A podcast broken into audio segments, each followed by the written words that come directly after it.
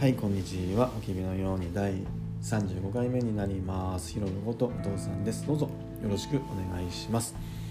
今日は2022年の2月の27日の日曜日です。今日はあのお母さんが日曜日ですけどね仕事だったので久しぶりにお父さんと赤ちゃんあのスイミング行きましたね。うん、あのお父さんと一緒にスイミングっていうかプール入ってた頃と比べたらねあの先生がのいろんなことを教えてくれて、はい、あのお父さんが知らない若ちゃんっていうかね、はい、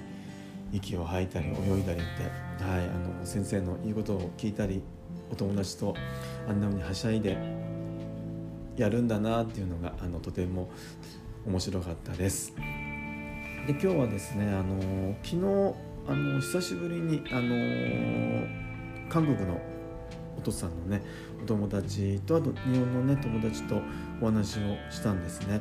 で本当はね Zoom であの顔見ながら話すつもりだったんです。でお父さんねあの Zoom を招待されてやったことはね何度かあるんだけども自分であの Zoom をミーティング作ってあの招待するっていうのは初めてだったんだよね。そしたらねあの韓国のあの友達が Zoom に入れなくってあのはい。あの Zoom では話せなかったんですね。でね日本の友達もね Zoom であの顔は見えるんだけども声が聞こえないっていうね。あなんでなんだろうなって。だから結局ねあのカカオトークって言ってあのまあ韓国のね友達とはあのそのカカオトークっていうのであの、まあ、日本の LINE みたいなもんですよね。それであのやり取りがしてるんだけどそこでのあの、まあ、そこで音声でね3人でグループトークっていうんですかね話したんですね。で韓国のね 友達とは顔は見れないんだけども日本の友達とはあの Zoom で顔だけは見えるんだけども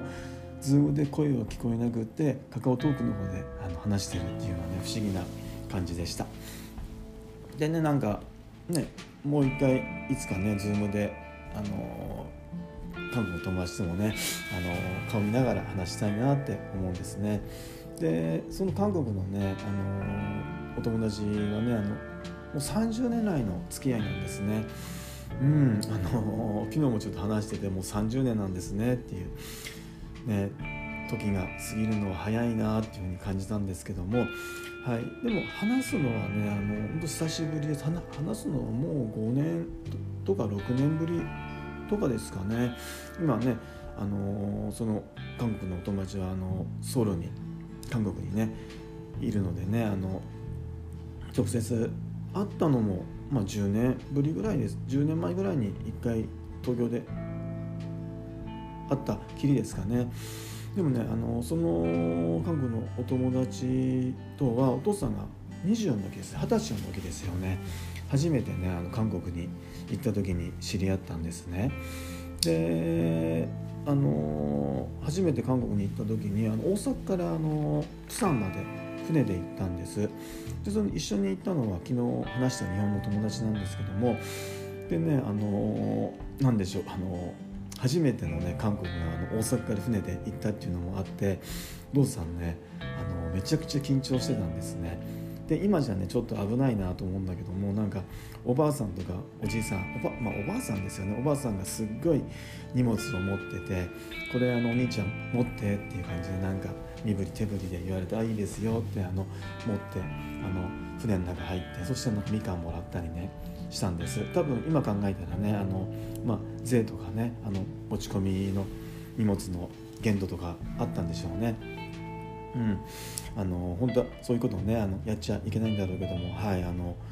おばあさんのね荷物を持ったりあのしてたんです。でねあの船に入ってからもあのいろんな人から声かけられたんですね。あのなんか一緒にご飯食べましょうよとかねあとあのここで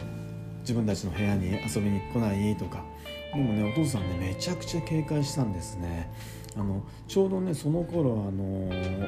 北朝鮮のあの拉致問題っていうのがちょっとずつ騒がれ始めたんです。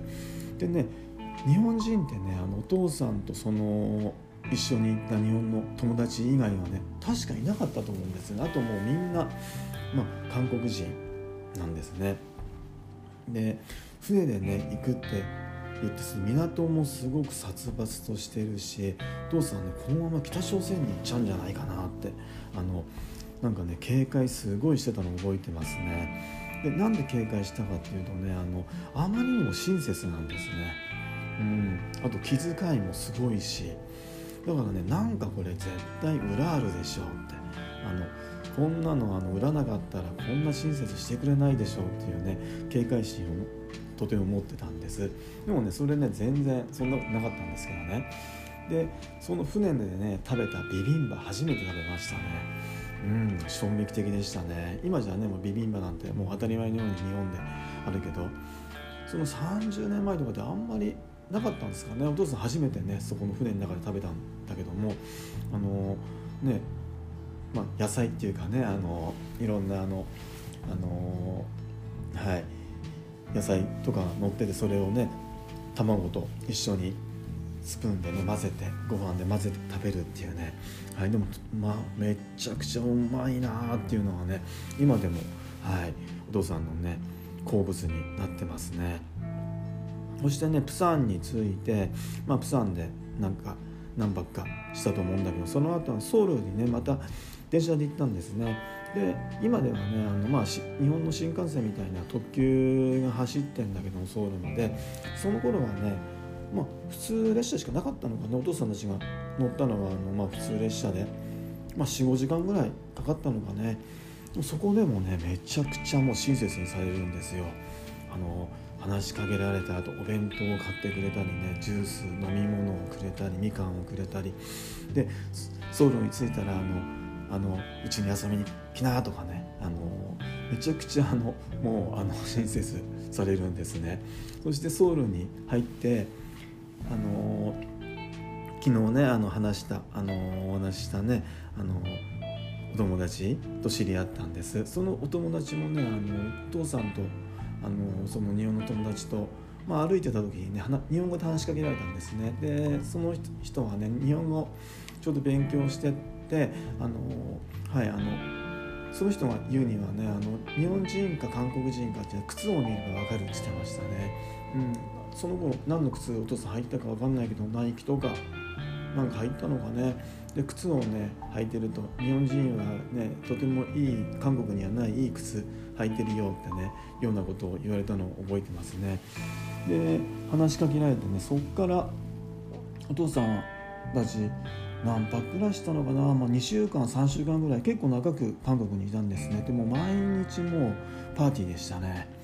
うん。で何でしょう。韓国のねその時すごいなって新鮮だなと思ったのがあの初めねあの34人であの歩いててもどんどんどんどんその友達とかがねあの今日本の友達が来てるんだよって一緒にご飯食べに行こうよと一緒に飲みに行こうよとかでね全然知らない人たちが誘ってもうお店に入る時には3 4 0人になってるんですよね、うん、でね絶対ねお父さんたちにねお金を出させないんですよね。あのその頃でもねあのお父さんたち、まあ、日本人だとあの韓国のまあ10分の1ぐらいだったんですかね物価がね。だから日本の、まあ、方がねお金があったっていうかねあのお父さん例えばお父さんたちの1万円だったら韓国の人たちからしたらまあ10万円ぐらいのあの感覚だったと思うんだけど絶対お金出させないんですよ。でねあの本当昼はあのなんかお茶屋さんとかあのご飯屋さん行って夜はねあの焼肉ですよね。あっちはあの豚なんですよね。あの牛はあんまり食べなくて豚。あとサムゲタンをね何回か食べに連れて行ってもらってめっちゃくちゃそれもうまくって、はい、今でもねサムゲタンっていうとあのその時のね味を思い出しますよね。あとねチャミソルをねもう本当によく飲むんですよ。あで焼き鳥もねなんかめっちゃくちゃでかくって。であっちの人は韓国の人たちはねもうめちゃくちゃあのお酒を飲んであのあなんかお酒飲んだなと思って。あじゃあもう一軒行きましょうとか言われてねあなんかもうお酒じゃないだろうなって思ってコーヒーでも飲みに行くのかなと思ったらまたお酒なんですよね飲み屋なんですよ。でお父さんね、まあ、ちょっと汚い話なんだけどもあの地下鉄の中でねあの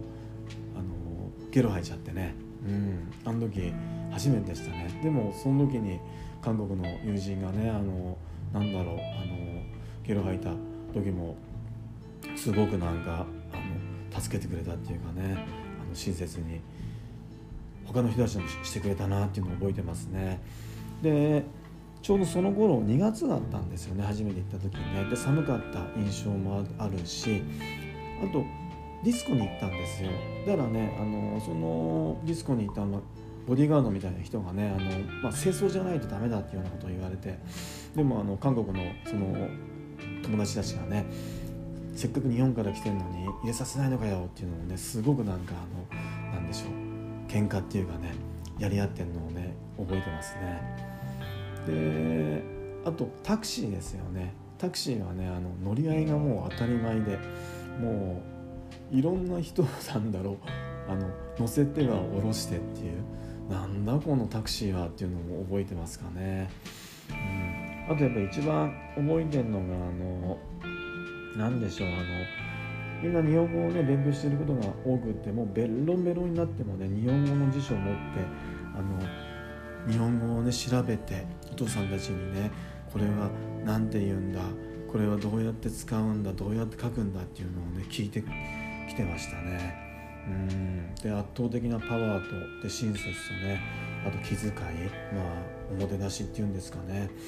うん。そこはねもう未だに忘れられないですね。